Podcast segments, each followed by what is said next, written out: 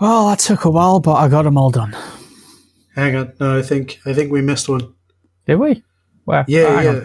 Open the box again. Let's have a look. Let's have a look. These eBay sellers really know how to wrap up a box. Let's have a look. Oh, yeah, you missed the PlayStation here. PlayStation? Yeah. Ah, sod that. I'm not going back.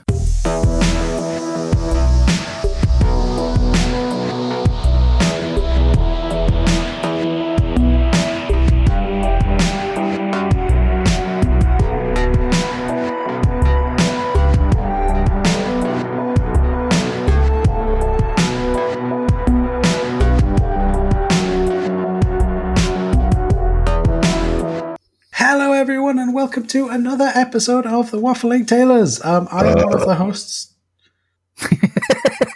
Come on, I didn't do a last episode. I got to do one at least. You got to let the demons out every now and again, haven't you? Oh yeah.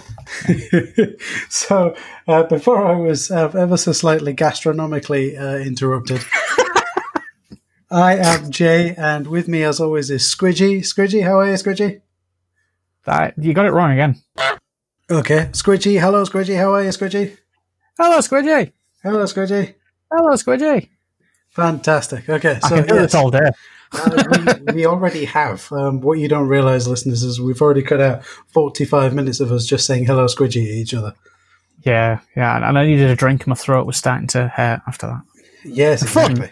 Oh, fun, yeah, definitely. But not fun to listen to. Yes, but what we thought we'd do is, in the previous episode, check the link in your podcatcher show notes for a link to that, is we talked about what we would do if we had an unlimited budget for licensing games, for swapping out the titles on the Mega Drive Mini.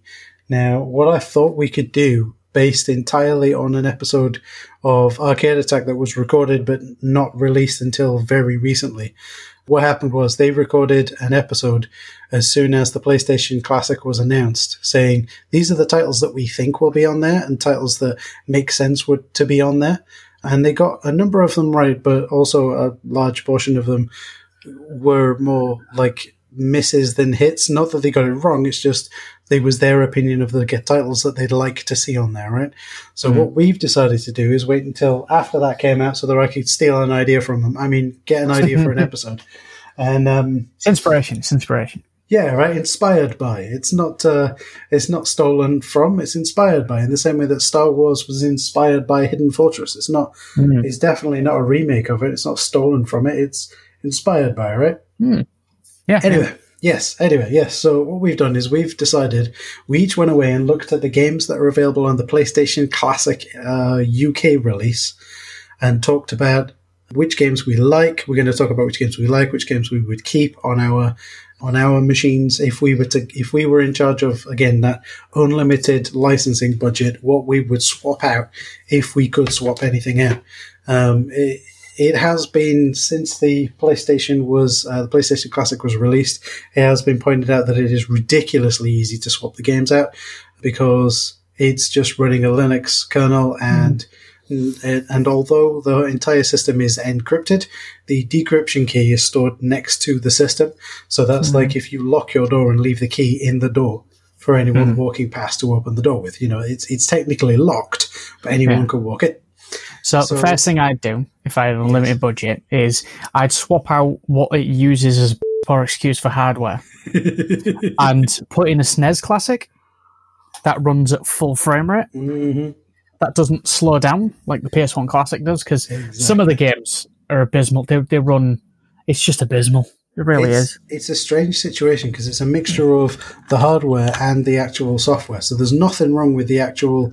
the emulator that runs these games. So the difference between the Nintendo and the Sega ones and Sony is that each game has its own emulator, so then the emulator is tuned specifically for that game, right? Mm-hmm. Whereas the Sony one, it uses a very good open source and free-to-use emulator called PCSX Rearmed. Now, the rearmed bit means that it's been rebuilt for ARM CPUs. ARM CPUs are different to the type of CPUs you'll find in your laptop or your PC for a whole bunch of technical reasons I won't go into, but you know, it's an exercise to the reader or listener to go look into that. It's essentially the All CPUs have instruction sets. Add this number, subtract that number, do this, maths, do this, do this, do this. ARM are all about reducing the potential number of instructions the CPU can understand and therefore making the structure, the hardware of it, simpler, which means it uses less power, which means it's cheaper. Yeah.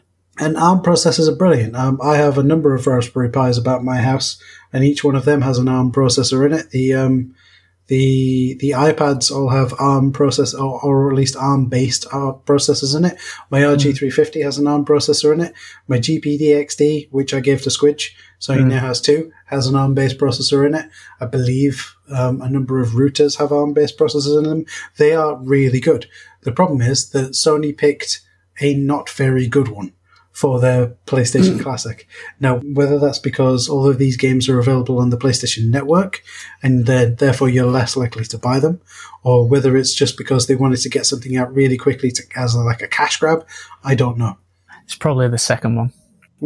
Because some of these are available on the PlayStation Network. Exactly. And then you combine that with, regardless of where you buy the PlayStation Classic in the world, like if you buy an American one, a Japanese one, or a British one, or rather a UK one, some of the games are PAL games and some of the games are NTSC games. Now, the big difference for that is the NTSC games play slightly faster because they run at 60 hertz or 60 frames a second, whereas the PlayStation PAL ones run at 50 hertz or 50 frames a second. And the best example of what this is, of how that is different, is to look at how Sonic the Hedgehog on the Mega Drive played in the States versus how it played in the UK. And there are hundreds of videos. Just hit YouTube. I'll probably embed one in the show notes all about the difference in speed between the PlayStation, between the PAL Sonic the Hedgehog and the NTSC Sonic the Hedgehog. And it's night and day. It's ridiculous. Yeah. But yeah, so just as Squidge says, you know, the hardware inside of the Sony PlayStation Classic is abysmal, but then it's combined with one emulator that isn't very well tuned. The emulator itself is really good, but like I say, it's not been tuned to run these games specifically. And then on top of that, the different regions for the games, which is just, it doesn't make sense why they've done that. And folks who have actually cracked open their PlayStation Classic and poked around in the file system have realized that the files for the games, the ISO files, are just ones that were downloaded from a ROM site. So it's not even like, technically they're not really kosher, but because the companies that made the games have signed off on it, it makes them kosher. It's this weird licensing situation. But that being said, what you can actually do with a SNES Classic is, because the SNES Classic is a Linux machine too, you can install PCSX rearmed on there, and it will run the PlayStation games at a higher frame rate with more accurate emulation than the PlayStation Classic will. So, yeah, Squidge is completely right there. If you swap the PlayStation Classic for a SNES Classic and install a PlayStation emulator on there, you're good. You're good to go. I mean, yeah, I could do that, but why would I do that when I've got my own little arcade cabinet? That's very true. And why would you do that if you know how to set up like a Raspberry Pi or something similar? But again, it's all about that aesthetic, you know. I push a button on this thing that pretends to be a PlayStation and on it comes. And I've got the whole, the experience of it's a PlayStation. It makes the PlayStation sound when I turn it on. It's got the Explorer that is similar. I pick a game and it feels like a PlayStation rather than, oh, this is my Raspberry Pi and I'm playing it with a PlayStation 4 controller and it doesn't really feel that way, you know? And also you've got the added bonus of, you know, it's buddy quotes, runs like a PS1, but you've got all these games that are already installed on the hard drive.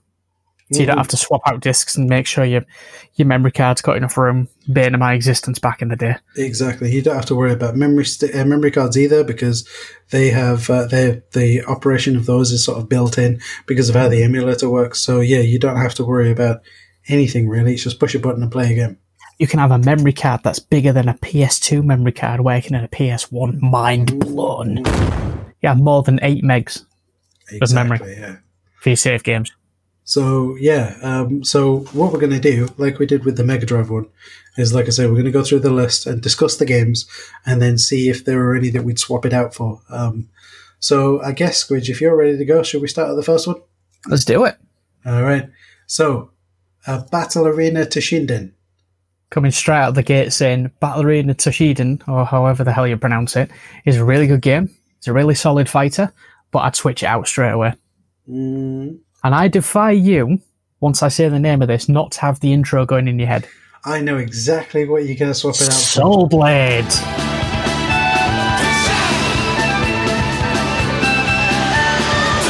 Yes. Soul Blade, Soul Edge. Yes. What a game. Still, I might add, between me, Jay, and all of my friends, still undefeated playing as Taki, I might add, even when I had a tiny slither of health left. Yep. In one fight. So I would say check the show notes, because I'll figure out which episode we talked about that. We talked with G about it, about when Storm and Norman came around, and Squidge beat him several times over and then retired from the game because he thought that he could... Spamming one button. Yeah. Oh, yeah, that's all you... It was you that was spamming the one button, wasn't it? No, he was spamming the one button, yeah. And he went through a load of people I refused to play. Mm-hmm. And then I went, okay, I'll play. And he was all cocky and, yeah, I can beat you. And he was playing as Cassandra, I think. It was it was a game on the 360. I took my 360 round to g.co, #.com, my Audrey's house. And I sort of sat there. And he went Cassandra. And I waited, because you got like 10 seconds to choose your character. And in the last second, I chose Taki. And from across the room, Jay went, oh, he's going down. And that was it. And I let him win the first match. No, he won the first match. I won the second. And it was best out of three. And he was spamming the same button. I had the tiniest slither of health left. And then I saw an opening.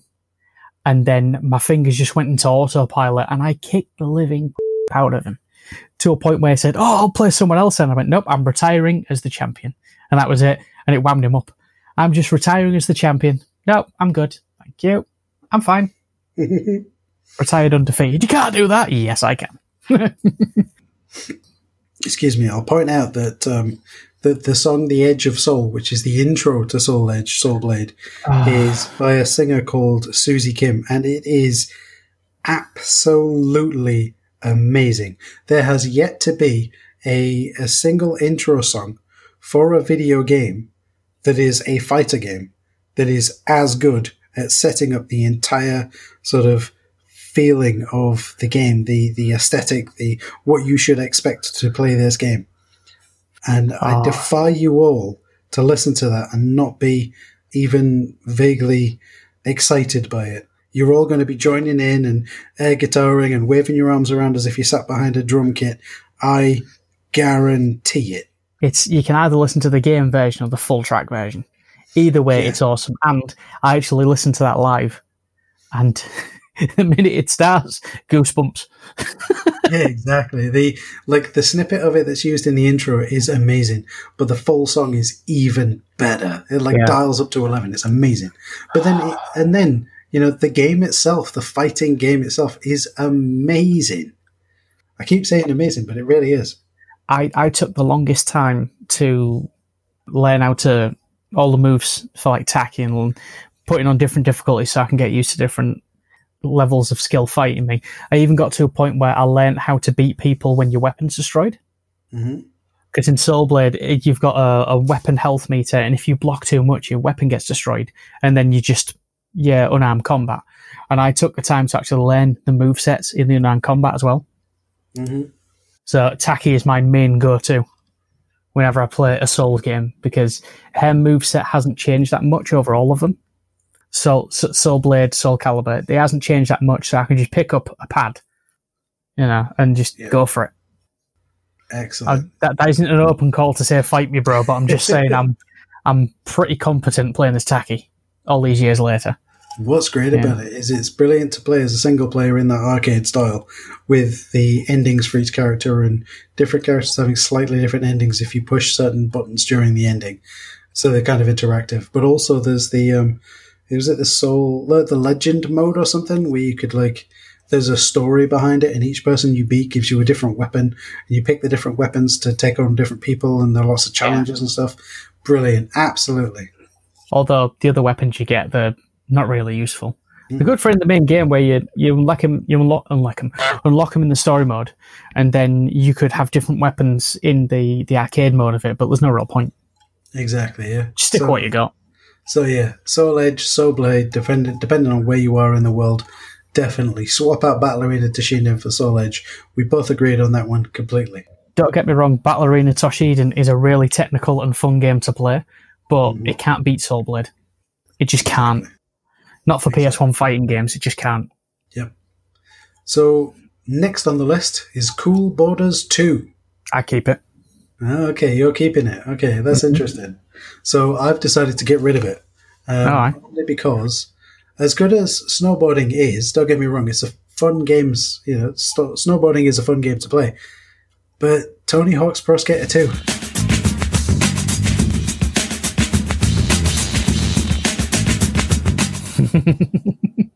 What do you mean, the first stage that we can both get 100% on in one fell swoop? Exactly. Because that's the only stage we played.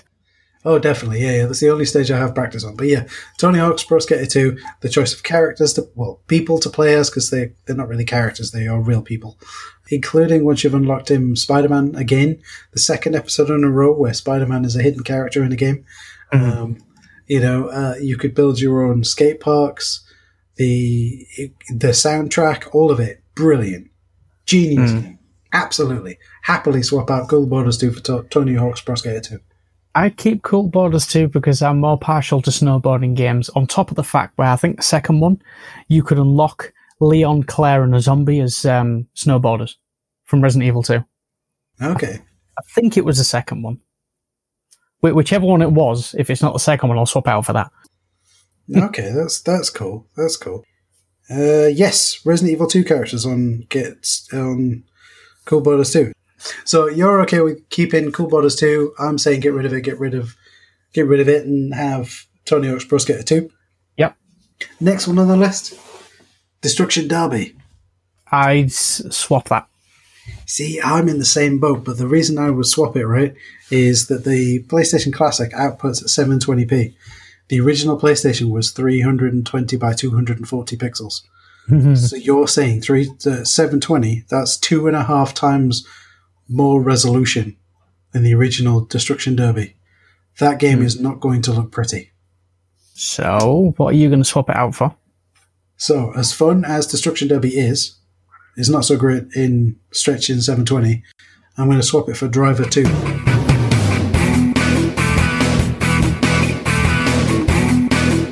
Not the first Driver, because when no one got by the test at the beginning. That's it. Very few people got through the tutorial stage.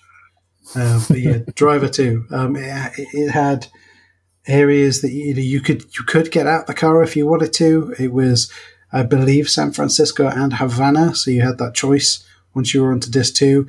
It had a stunt driving mode. It had like a movie mode, like a director's mode. You could film. You could drive about a bit and then hit pause and put cameras in places, and it would show you what that would look like if you were like a director of Starsky and Hutch and stuff like that. It was really good. Really, really enjoyed that game. So what are you doing, Scrinch? You've said you'll get rid of it. I'd just change it for Destruction Derby Raw. The third in the timeline, and it had the tracks you could use were a lot more fun. One of my favourite ones was there was a track that was basically a figure of eight. And you do the figure of eight, and the second time you crossed, there was a ramp.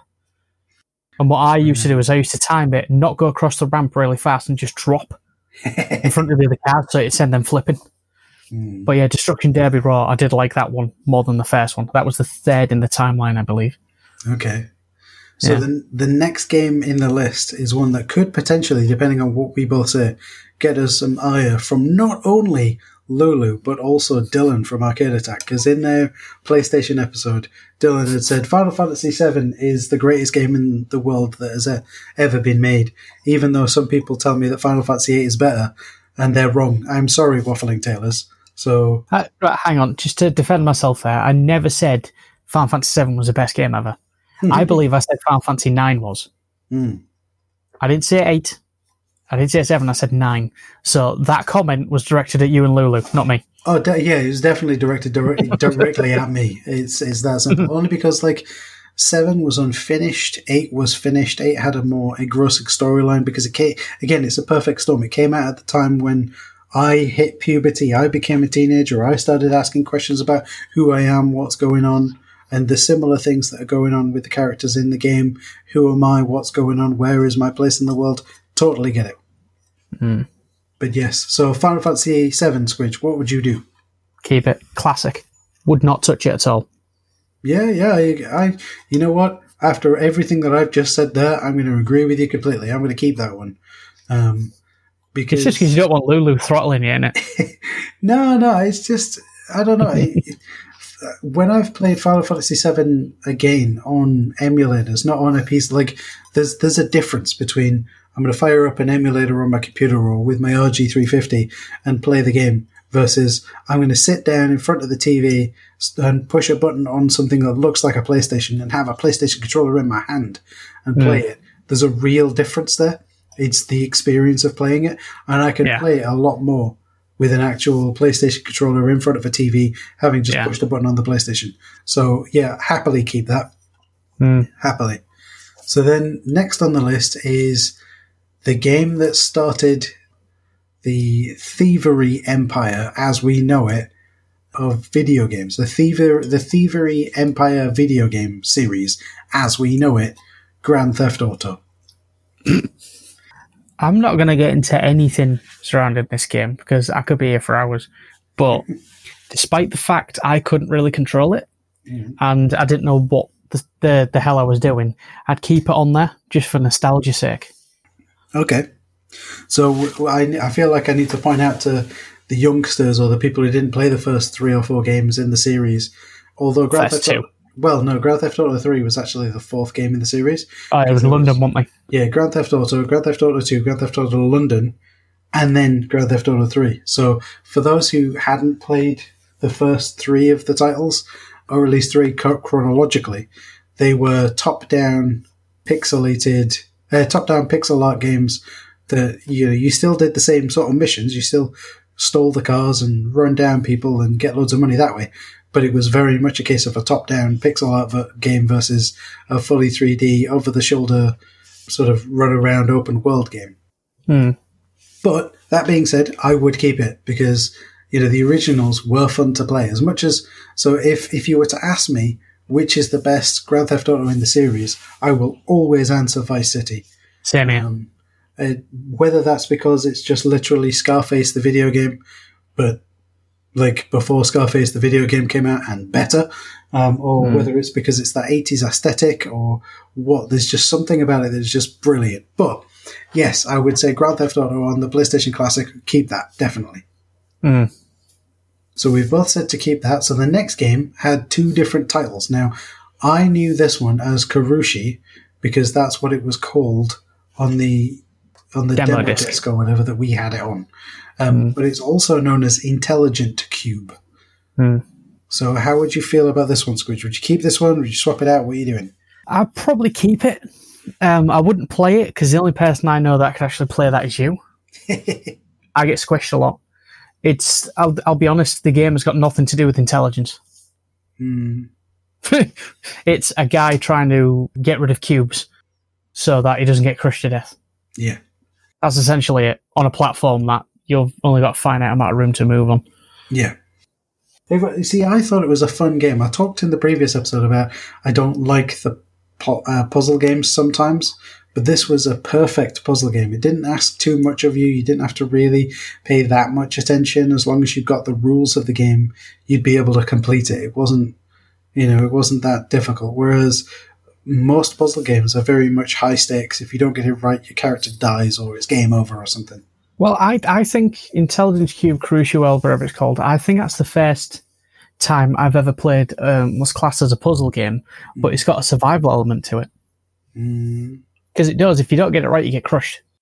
You can get crushed and still survive, but if you get it wrong, you lose a part of the stage you can move on, so you got less room to work with. You lose a whole block of it. No, that's fair enough. Okay. So I think it's more like puzzle survival. Sure, okay. Maybe certainly was for me because I sucked at the game, but... So what are you doing? Are we keeping that one? Are you keeping that? Because I'm keeping it. Okay, yeah. So keep that one. Moving on, next game in the list is a very short list as the PlayStation Classic, only because, you know, the games take up a lot of space. Final Fantasy VII by itself, you're talking about a gigabyte and a half. You know, depending big game. On the, if you don't compress it, it's what 750 times 3, so what, just under 2 gigs. Gigabytes, yeah. But if you compress it, you can easily get it down to 1.5.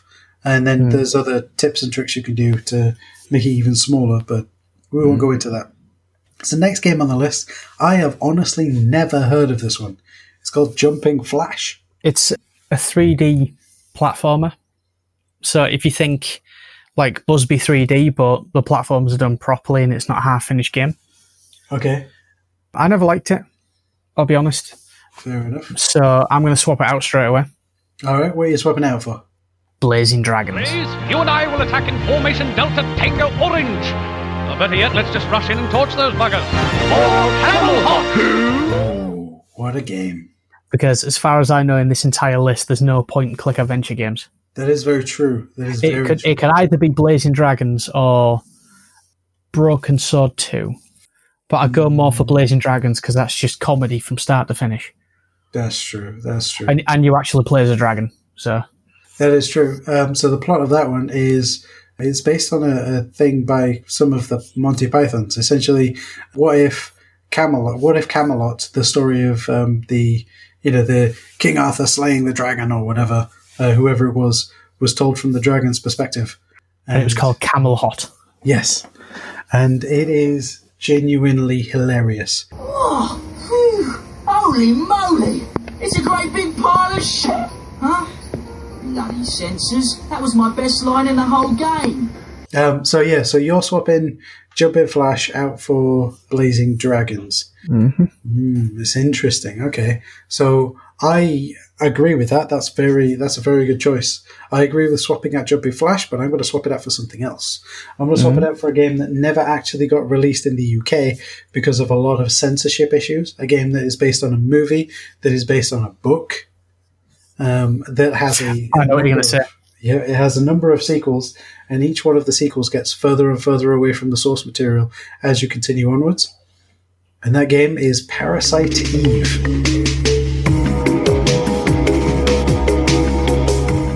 Oh, the original movie, yeah, that was just pants.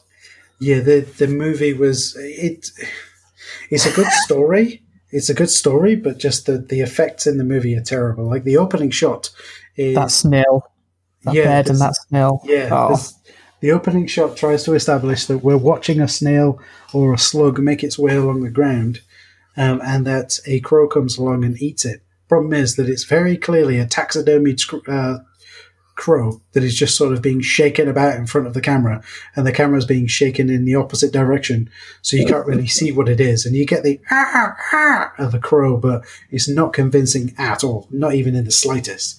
We're talking Ridley Scott, the end of the original print of Blade Runner, not very convincing at all, but yeah, the story is pretty good. So the story, if you've never read the book, seen the movie, or played the first game, is that every human has shared DNA with one woman if you traverse the family trees all the way back. And they call that person Mitochondrial Eve. And the idea in this book is that we all have, it gets it's science fiction, but science fiction. It's called hard science fiction. There's real science in it. In each of our cells, we have mitochondria, which are a type of living organism that helps the cell to survive. Now, the idea behind the story is, what if a being, an entity, could control the will and thought of every single mitochondria on the planet, and therefore take over the bodies of people and make them do things? And that's essentially what Parasite Eve is. As far as I'm aware, it never got released in the UK because of essentially the very, very famous intro sequence, which if I can find a YouTube embed of it and you're not watching it with little ones, I'll embed it into the full show notes. But it is quite drastic, is what I'll say. Considering it was like, what, 98? Yeah. It came out, something like that. The intro cutscene was pretty full on for back then. We're not going to mention it. We'll embed some, watch with caution for little kids and what have you. Yes. But won't mention the intro, but there was a reason why it didn't come out in the UK. And absolutely. That was mainly the reason why. But, like, gameplay-wise, do you know what I would... you know what, right? People are going to think I'm crazy for doing this, but I would compare it to the VAT system in Fallout 3, in that when you... It's an RPG, a JRPG, an action JRPG, and when you want to make an attack, you hit your attack button, and a wireframe globe appears around your character. Anything within that globe can be attacked, but it freezes time whilst you choose what to do. So kind of like Vagrant Story, if you've ever played that. Yeah, right. A little bit like Vagrant Story. In fact, it's made by Square Enix, and I would not be surprised if it's the same engine. Mm. I describe it as Resident Evil meets Final Fantasy. Mm. In a way. You got that survival aspect, but then there's leveling up as well. Okay, so. Yeah, that makes sense. Interesting side part about Vagrant Story. If you do it right, I mentioned earlier on, if you compress the games right and use specific tricks, you can actually take the Vagrant Story 750 megabyte CD and compress it down to 50 megabytes. Hmm. It is amazing. Done that one myself. But anyway, I digress. So the next game on the list is let's let the guy from the game tell you all about it. Metal Gear. It can't be. It's Metal Gear Solid. Mm. So what are you thinking, Squidge? I'd probably keep it, but I wouldn't play it on the PS1 Classic. Mm. Mainly because I've got a distinct feeling that if it's not the entire game, there'd be a certain section of it that would run like a bag of spanners. Yeah. Just because of how intensive it is. Yeah. Like the helicopter battle and the descent, I've got a feeling that'll run really slow. Mm. I mean, the game itself is fantastic. It's top-down tactical espionage with a load of social commentary thrown in. Mm. And you get to fight a ninja. So, yeah. Yeah, I would describe it as Hideo Kojima before he lost his mind. I mean, yeah. A guy controls another guy with an arm. Exactly. And there's a vampire and a woman that can't be shot. There is a fantastic video. I'll have to link you to it, Squidge. A fantastic video of a guy explaining... I'll put it in the show notes as well. A guy explaining the entire history of Metal Gear games. So from, in chronological order. So the order in which they happen in the series, not in which they came out, right? So the chronological order of the games, he explains the entire story and then kind of partway through forgets what he's doing and just like, this is some bad, some bad crazy fan fiction bullshit and just loses his mind. It is genius. But yeah, the first game for the PlayStation, the first game in the Metal Gear Solid series is actually really good. I would keep that. I would feel a bit weird if we were doing this for the PS2, because I wouldn't want Metal Gear Solid 2 or 3. I could maybe put up with... Oh no, 3 was on the PS3, wasn't it? I could maybe... No, 4 was on the PS3. 3 was set during the Cold War.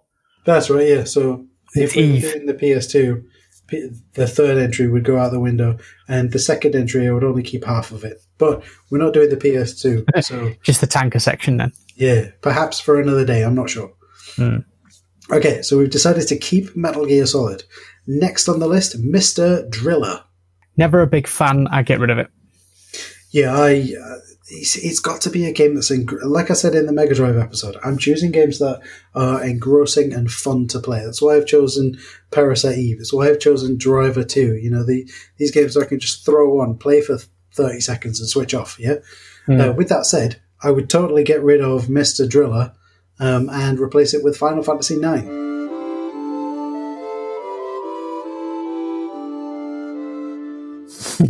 Which is famously not a game you could play for 5 minutes and put back down again. No. If you don't set aside a good week or so to fully immerse yourself in it, there's no point. Yeah. And believe me, when you do immerse yourself in it, you'll be thankful you did. Of course. Absolutely. And it's a story and a game that gives back. It's a roller coaster ride is what it is. It is. You see the first time you play through it, you think you're playing through it from Zidane's point of view. Who's the sort of inverted main characters.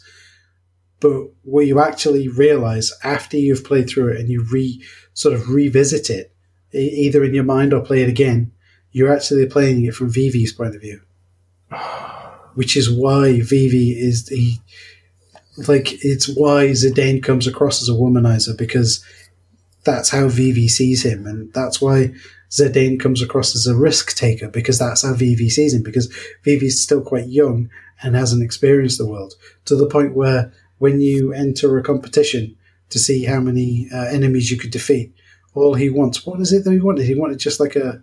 It's, so what do you want? Oh, I don't want anything. You got to have something. Oh, I'll take a card if I win.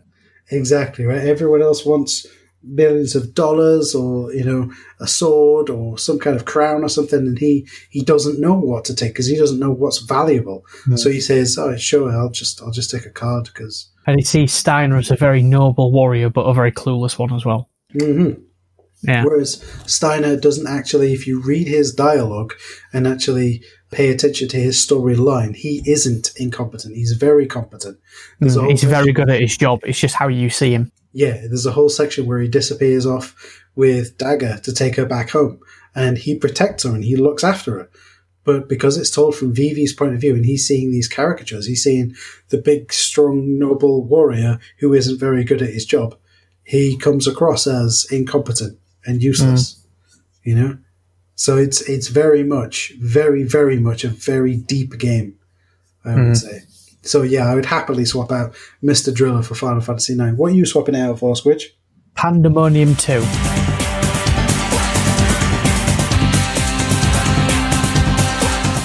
Oh, talk about your platformer. I know, right? You want a game that you can just pick up and play. I still don't know the story of Pandemonium 2. I don't think there is a story other than camera gets shaken about a bit and you run from here to there.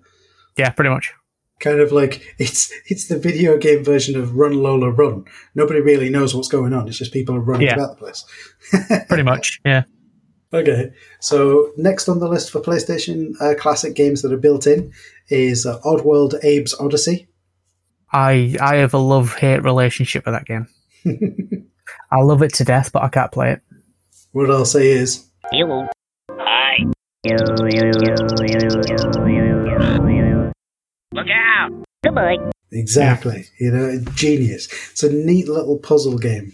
So, yeah, for my money, Oddworld: Abe's Odyssey stays. It's a shame that they never finished off the story, because the story was meant to be a 3 or 4 game arc, not too dissimilar to Shenmue, except that Shenmue spends way too much time going, look, there's nothing to do. Why don't you walk around for several hours doing nothing instead of avenging your father? Do you know what I mean? Yeah, it's one of those games where there's a time aspect to it, and the longer you spend doing stuff, the less of your brethren you save. Yeah.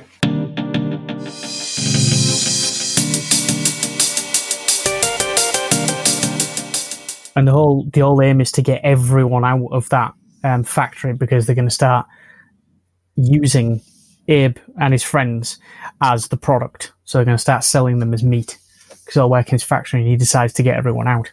Yeah. Spoiler if you never played it, but whatever. But yeah, I definitely keep it, because, as I say, I love the game, but I hate it at the same time. So plus the menu at the beginning, it's Abe's head, and he interacts with whatever you click. Yeah, that's true. So sort of like Super Mario 64, but Abe actually talks directly to you instead of you just stretching his face. Yeah. That's very true. That's very true. So the next one on the list, R4 Ridge Racer Type 4. Switch. Oh, interesting. Okay, I've said to keep it, but yeah. Despite the fact I got the special edition with that pad with a steering wheel, which I could never figure out, with a circle, I would switch it for Gran Turismo.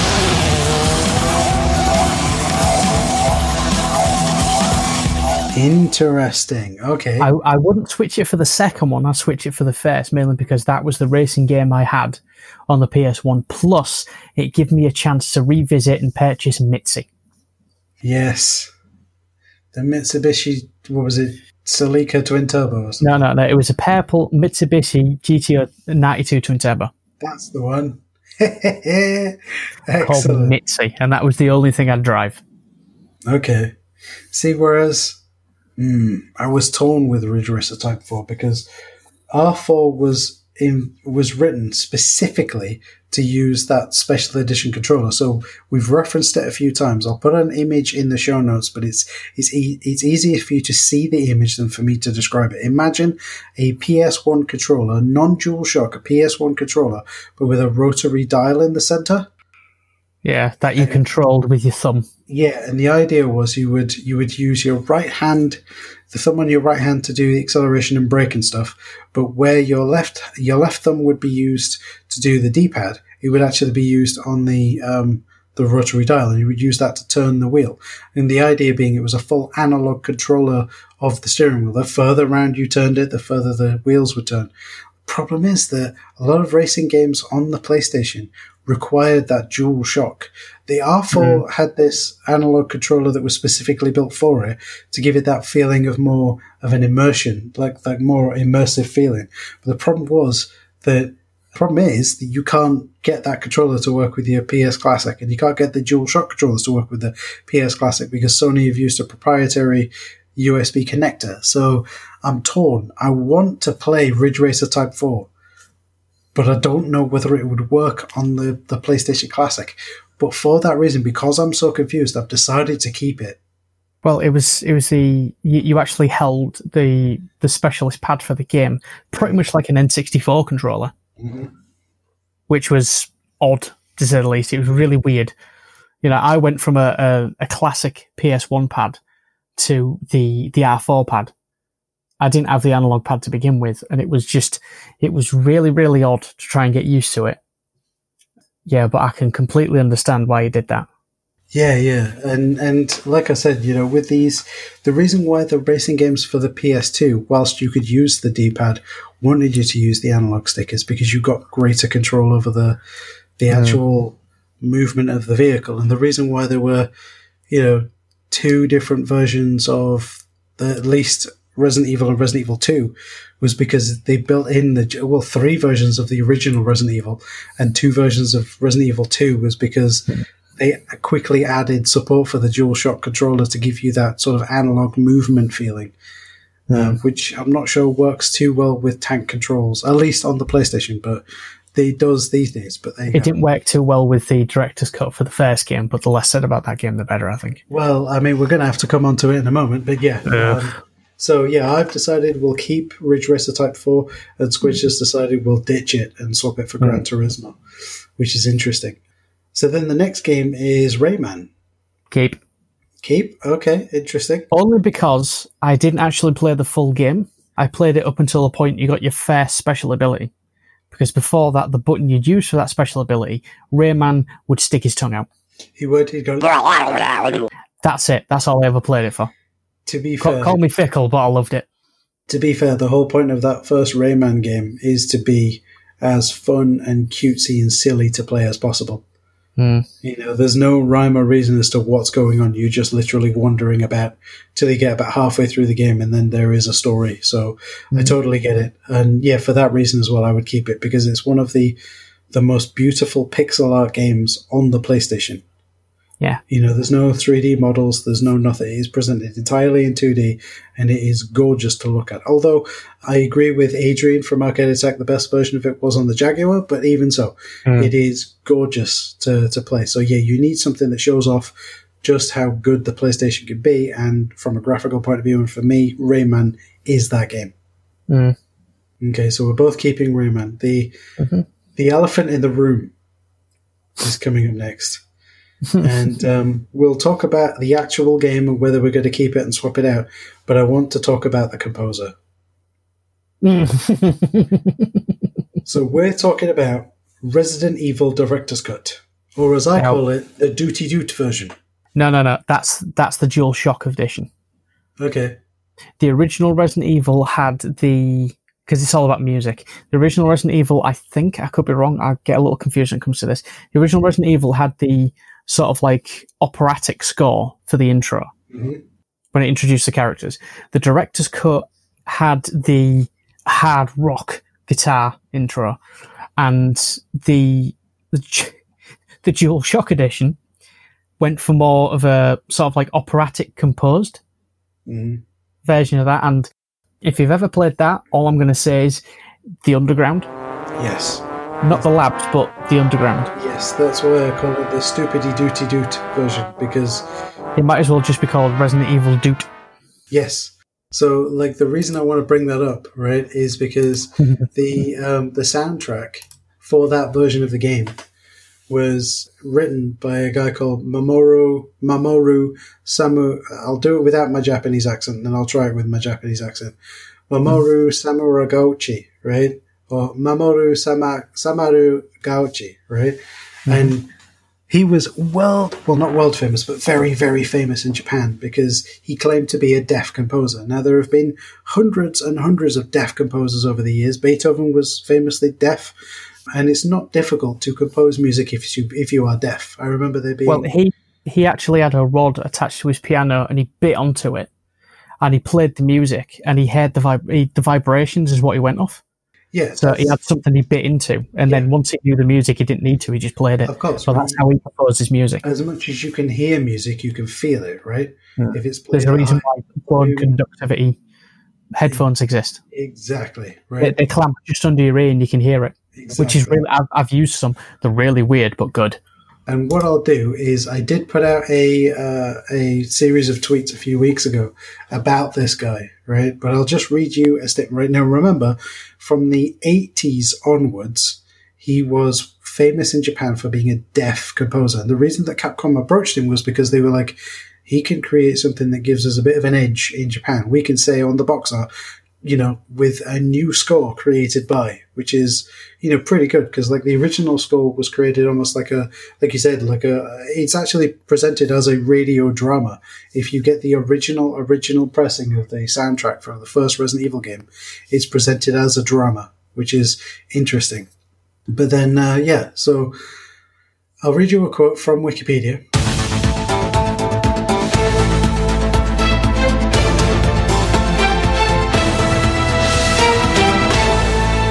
June 2013, a reporter for the magazine Era interviewed Samaragouchi in his apartment in Yokohama, but noticed a number of inconsistencies with Samaragouchi's deafness statements, including, right, listen to this really, really carefully, including his ability to respond to questions before the sign language interpreter had finished and standing up to answer a doorbell when it rang.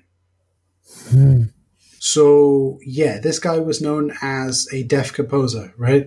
The interview was conducted, was recorded, as in written down, you know.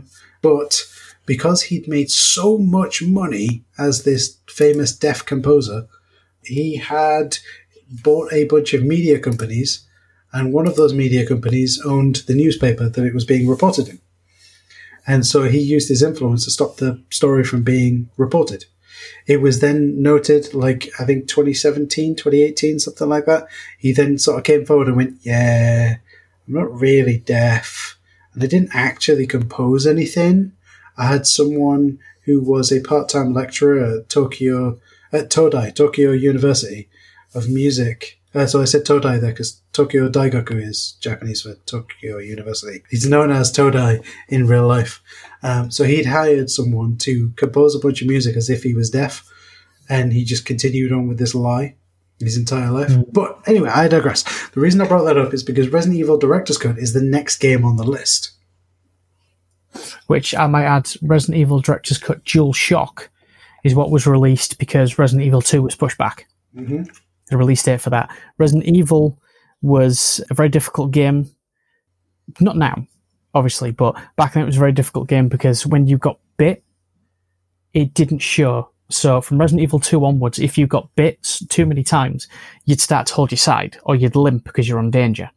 In the original Resident Evil, that wouldn't happen, so you'd have to go to the menu to see what sort of health status you were on. Mm-hmm. The director's cut in the original, some of the puzzles were a little different, and you didn't have to complete it to get access to the wardrobe. As soon as you got the armor key, you could go straight to the wardrobe and change your attire. Once you complete it, you unlock more attires, obviously. Just little bits and bobs changed in the game. I'm pretty sure it's either some of the puzzles or... I can't remember for definite, but I know there was... there was like cut and uncut versions of the original and director's cut. There was music differences.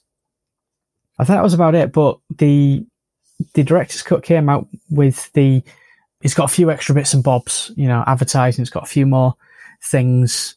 So same game, a few more things, that they tweaked a few things than the original.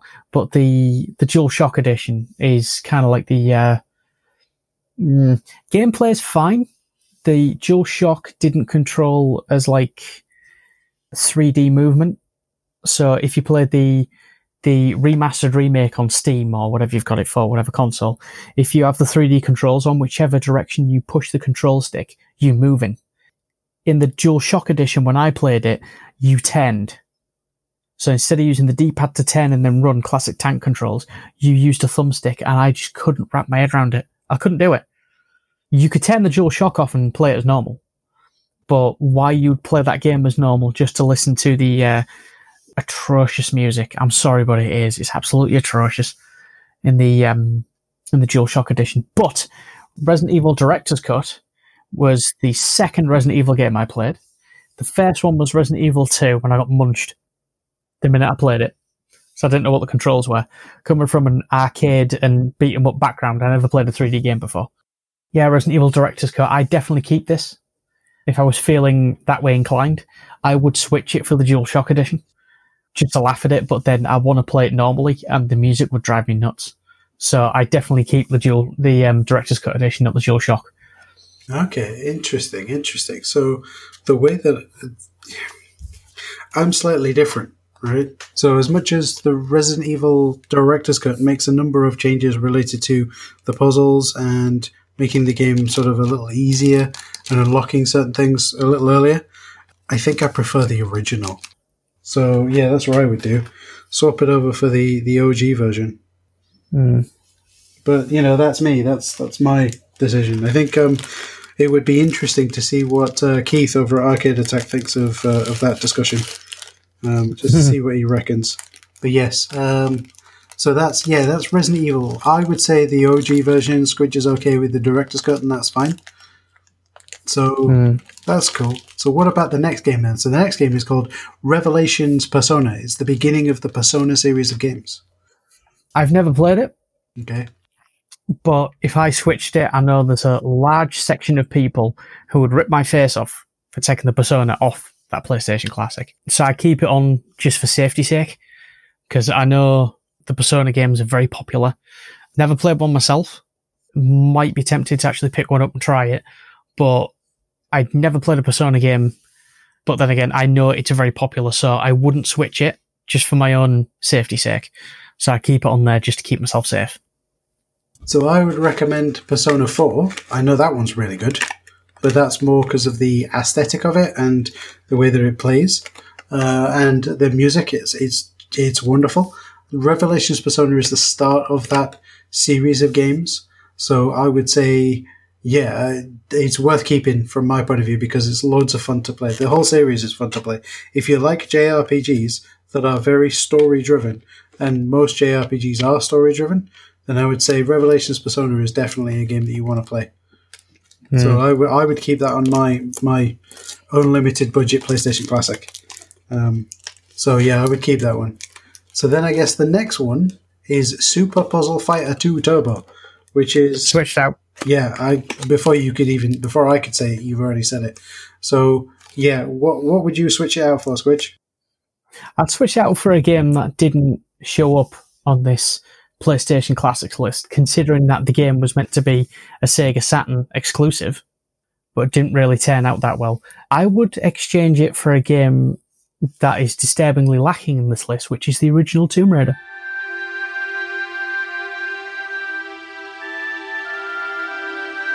Yeah, looking at this list when they first announced the games that would be on it, so they announced one or two games, and then they said more coming soon. Yeah. I am as surprised as you as at the lack of Tomb Raider games because, you know, that became the selling point of PlayStation. Until Metal Gear Solid came out, I would argue that Lara Croft was the mascot for the PlayStation. Mm. You know? I was surprised that, if not Tomb Raider, the second one wasn't on here. Yeah. because that was the exclusive. Yeah. Well, that was its shining thing until you had like the PC ports and what have you. Yeah. But, you know, it went to people most commonly associated Tomb Raider with the PS2, the PS1 yeah. at that point when Tomb Raider 2 came out. And that's when they wasn't really treating the mascot very kindly. Mm-hmm. Yeah, so that was a bit odd, all the advertising aimed at young adults. I wasn't exactly a young adult at that point. I spent most of my time in the second game, specifically blowing Lara up with the code. You jumped backwards, you jumped forwards instead of backwards for the exploding, I believe, and you jump backwards in the particular series of movements to get all weapons and stuff. I just reveled in the fact that I could blow Lara up at any point. But that was the second one. I'm really surprised that they didn't have the second one. I'd have gone for the first one at the very least, but I was really surprised they didn't have the second one on there. I think the potential problem is that the rights for Tomb Raider are still sort of split between Eidos and Square Enix. So, you know, Crystal Dynamics doesn't exist anymore, so they don't have it anymore. But Eidos still exists because of Tomb Raider. Like, Eidos haven't really done anything else, I don't think. And so, you know, since it's the one thing that could make them money, I would presume that, you know, Square Enix had said, you can have a Final Fantasy or you can have a Tomb Raider. Yeah. Or, and they went for Final Fantasy. Exactly, right, because they're hedging their bets because there isn't a Tomb Raider remake coming out this year. There's a Final Fantasy remake coming out this year. So I totally get that. But what I would do is I would swap out Super Puzzle Fighter 2 Turbo for Resident Evil 2.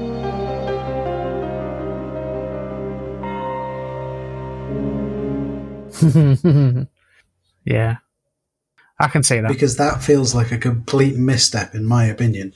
That feels like a misstep in, like, so the PlayStation Classic came out last year, 2019, right? Just about before Resident Evil 2 Remake came out. So they could have totally, if you swap out Super Puzzle Fighter or something for Resident Evil 2 and go, hey, get ready for the Resident Evil 2 remake by playing the original on the PlayStation Classic. That's free advertising right there. Yeah. You know? But then maybe Capcom said you can't do anything to do with Resident Evil 2 because we've got Resident Evil 2 coming out and people go get confused and mistake your adverts for our adverts. So maybe that's it. But yeah, Resident Evil 2 definitely. So the next one on the list, and there's only like 5 more after this, the next one on the list is Siphon Filter. I'd swap back for the third one.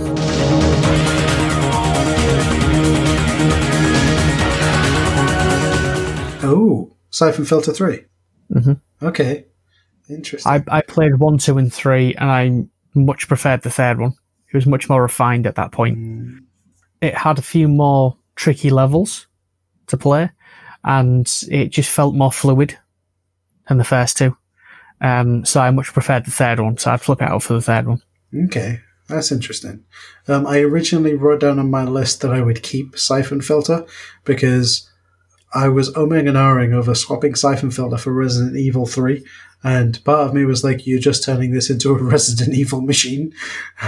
Yep. So, and then you swap one of them out for Survivor. Oh, God, and then, no. Oh, I would. Oh, no. Not that whole, my friend, Leon S. Kennedy. No, not at all.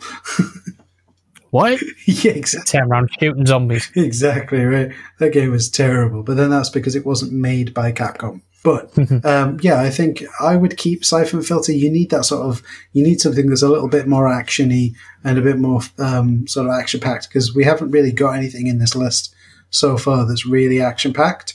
We've got a few titles, but nothing that's really action-packed yet. We've got some fighters, we've got some RPGs. But yeah, so I would keep Siphon Filter, or at least an entry from the Siphon Filter series. And then, you know, 4 from the bottom, we've got Tekken 3. I'd swap it. Oh, really? Okay, that's interesting. Talk me through why before you tell me what you're going to swap it for. Tekken 3, despite the fact it is a truly awesome game, has got too many characters that have got a one-hit kill move that you can spam.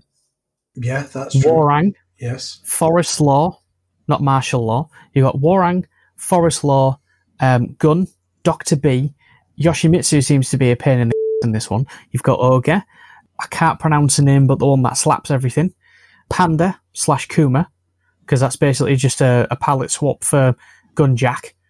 You know, there's Eddie Gordo, which you just push left and right in the two kicks and you beat the crap out of anyone.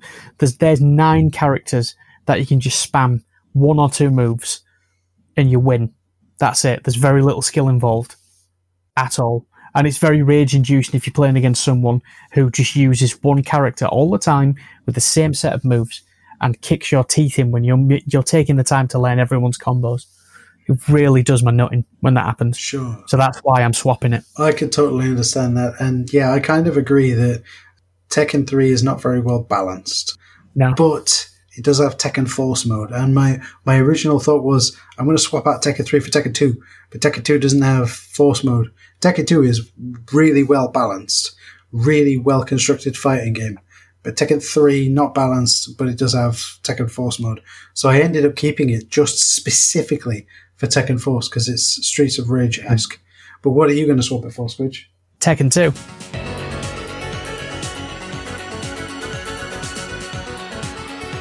Oh, right, I see. Because of the more balanced gameplay. Tekken 2. You see, I had the same argument with myself, but... It's a much more balanced game by the time you get to, like, Devil Kazuma. You're forced to know a lot of the combos, and it's kind of like Dark Souls in a way, where it's harsh on you, but by that time you should know how to play the game, how to fight the combos, the grabs, how to dodge, how to block. So I'm going to swap it for Tekken 2 just because it's a very fair fighting game and it's mostly balanced, apart from a few bits. Okay. And I'm not really bothered about the Tekken Force mode because I've got Streets of Rage for that. That's fair enough. Okay, so that's Tekken 3. So the last 3 games, right? In at number 3, Tom Clancy's Rainbow Six. Switch. Yeah, I thought that exactly. First-person shooters on the PlayStation were never any good. The first Medal of Honor game was really good. Yeah, but that was built specifically for the hardware, though. Exactly, right? Whereas, you know, Tom Clancy... You couldn't really put it on a classic. Exactly. You know, the Rainbow Six series of games are more tactical shooters, so you know, they're not really that well built for the experience of a PlayStation. They were good on the PC, but not on the PlayStation. And I could totally see why they ported it over and why they wanted it on the classic, but yeah, no, swapping it out straight away. So I'm going to swap it for Gran Turismo.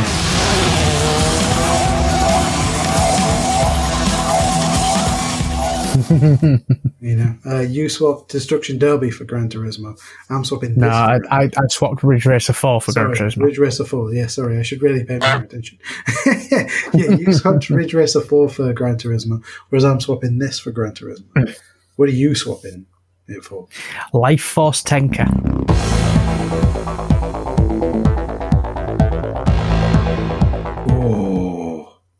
Oh, yeah. Yes. The game I will happily fight first-person controls on a PS1 to play because it was just awesome. Yes. And hard as balls as well, I might add. That's true. That is very You're true. An android. You're some sort of android robot guy and an AI is talking to you and it's sassy. Mm-hmm. And you got to do mission objectives and stuff and the sassy AI is trying to help you and you're flinging insults at it as well. Yep. And being sarcastic back. So I agree with you completely. So that's Tom Clancy's Rainbow Six. You're swapping it for Life Force Tanker. I'm swapping it for Gran Turismo. The final 2 games on the list are Twisted Metal and Wild Arms. Now, I'll jump in really quickly and say that I'm happy with keeping both of those. But I'm interested to find out what you have to say, Squidge. I changed one of them. Ooh, okay. So let me see if I can guess which one. I'm going to say Wild Arms. All right, and what would I change it for? Gobble.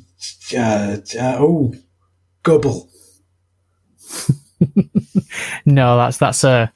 If I had the chance, I'd hide that all to myself again. Okay, what about... no, I don't know. It's actually Twisted Metal. Okay, so you would swap Twisted Metal. What are you going to swap it for?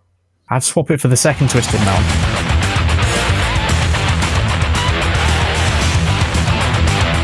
Okay, so Twisted Metal goes out the window, Twisted Metal 2 comes in. Especially because it's a bit more refined. Okay, yeah. And slightly different characters and well, it's a few more characters and it plays a little better, and in my opinion, anyway. Mm. So I would switch it for the second one straight away. Okay.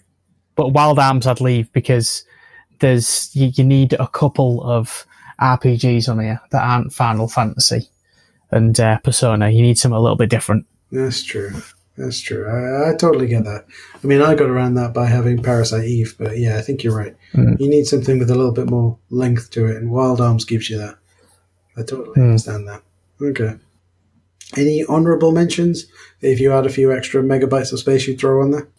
Well, I wouldn't, because I don't think it'd handle it.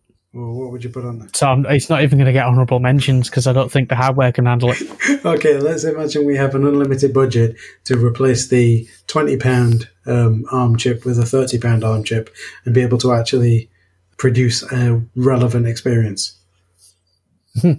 Okay, so if I could put... There'd be two honourable mentions if I could put games on there. First of all, it would be Parasite Eve 2. Of course.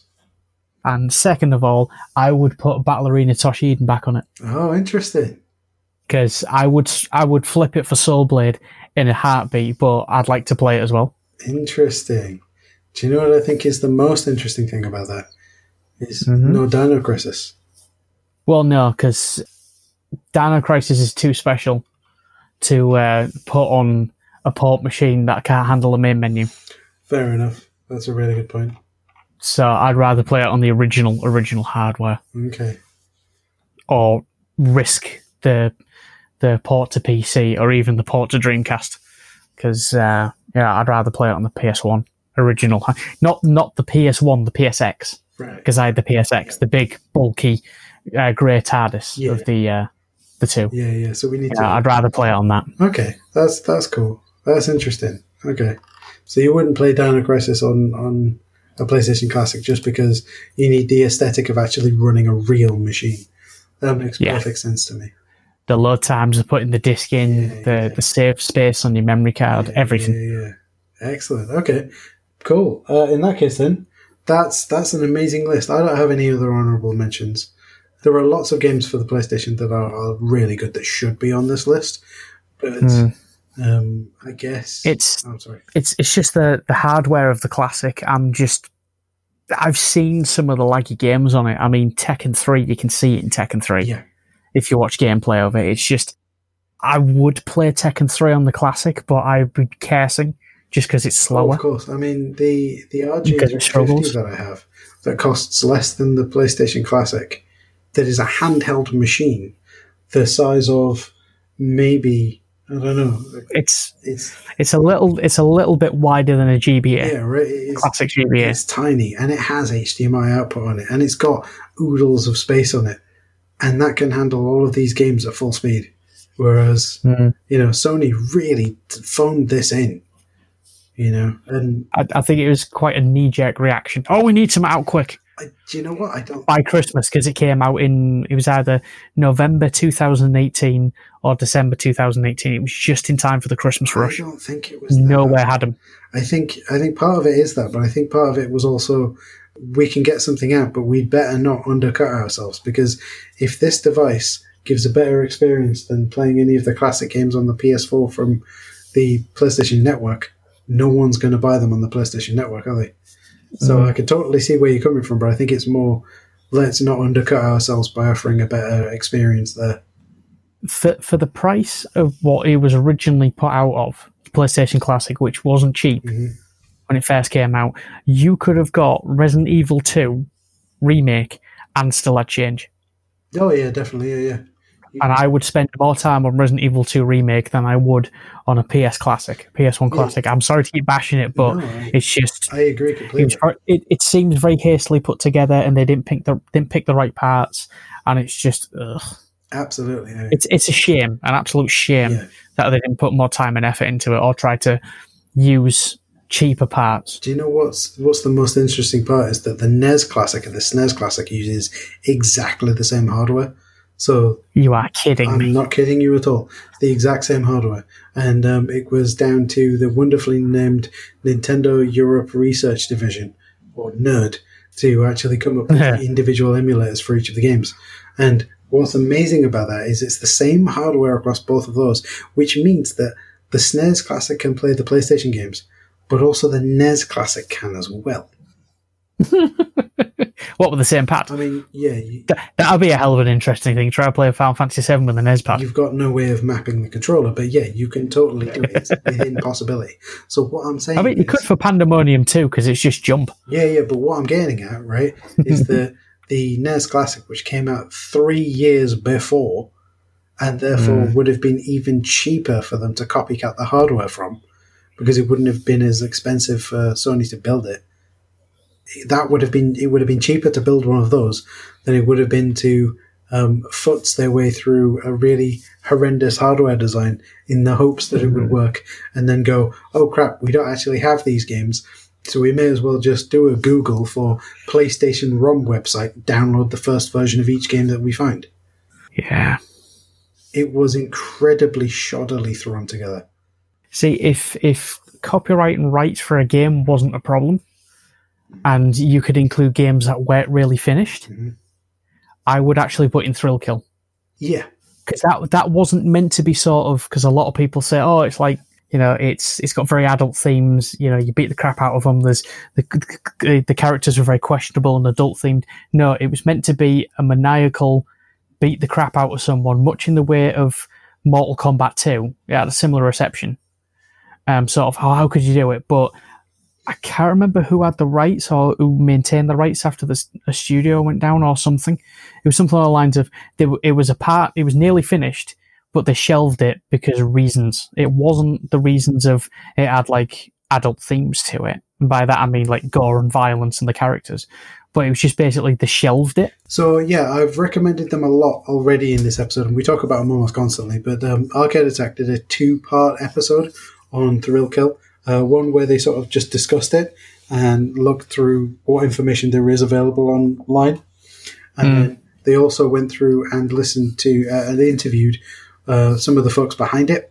And it did turn out as if it was very much like the original design was almost like Smash Brothers before Smash Brothers happened. Let's take these characters out of their reality and drop them into this position where they're being controlled by...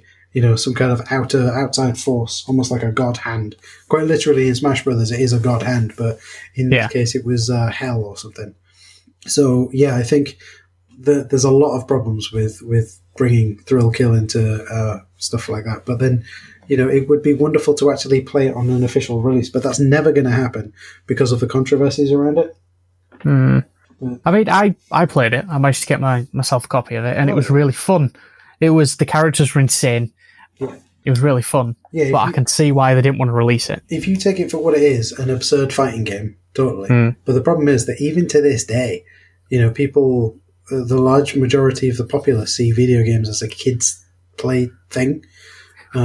So they get upset when something that is genuinely meant for, you know, like it's almost as if, if I said to you, all movies are for kids. And then you go, but what about this movie over here that's all about like Scream or a Frankenstein movie or a vampire movie? You know, it's the same gut reaction of, but there are scary things, we must protect that. And the problem is that with all art forms, you have the ability to, you're putting into it what you want, you know, rather than what someone else wants. But it's that gut reaction of, oh, what someone think about the children. Exactly. Well, it's 18 rated for a reason. Exactly. You wouldn't take a small child who's less than 2 to go see Sinister, would you? Well, let's face it. That's true. I feel despite like an American couple tried to. I feel like we're ending up on another rant about censorship and age ratings and people who don't quite pay attention. But yeah, I feel like that's a best not to do that. Yeah. But, yeah, that was our list of PlayStation games that we'd like to see on a piece of hardware. Is you know, as if we had $1 million budget, what would we put on there? And and I think That's well, to be honest, if I had $1 million budget, I would just re-release the PS1. Yeah, exactly. With a little adapter, so you can have a hard drive full of games inside the case. $1 million. Because there's enough room for it. You just buy a PlayStation and an HDMI adapter, and yeah, you swap the laser out for an SD card reader. That's what you do, you know. Yeah, and it would be a buck ton cheaper than what Sony did, I think. Oh, definitely. Yeah, definitely. And it would be. Yeah, you're right. You would buy a second-hand PlayStation. The majority of bits that die on the PlayStation are the lasers because they were cheap. So you swap that out for an SD card reader, and you're away. You know, there's no mess, no fuss, sorted, isn't it? Yeah. So Sony, next time you want to release something like that, just give me a tinkle. And I'll tell you the best thing to do. Exactly. Give Squidge a tinkle. There we go. Anytime you have an idea, hashtag give Squidge a tinkle. That's going to go down so wrong. Excellent. So that's our list of PlayStation games we would love to see on a PlayStation Classic if we had the budget, and assuming that the hardware could actually play the games. Let us know what you thought, whether you would swap any of those games out, whether we'd swapped games out that have potentially caused you to go, no, you shouldn't have done that, or, you know, what are your games that you would swap out if you were to do this? Would you even do this, you know, or would you just be happy with what there are? Would you download the software to, in Bonnie Court's, hack the PlayStation and replace all the games on there? Would you get a SNES Classic and do it that way? Because the SNES Classic, like I said earlier, is able to handle the emulation of the PlayStation games a lot better than the PlayStation Classic can. So let us know, either on the comments on the website or via Twitter, Facebook, all that kind of stuff. Give us a shout. We're really interested to find out what you all think. But with that being said, I think that'll do it for this episode as well. So thanks for hanging out with me, Squidge. No worries. And maybe we'll see if we can do some PlayStation games in the future. How's that? Just sit and play PlayStation games, because it's been a while. But anyway, yes. With that being said, I'll see you later, Squidgy. See you later, Squidgy. Remember, wafflingtailors.rocks.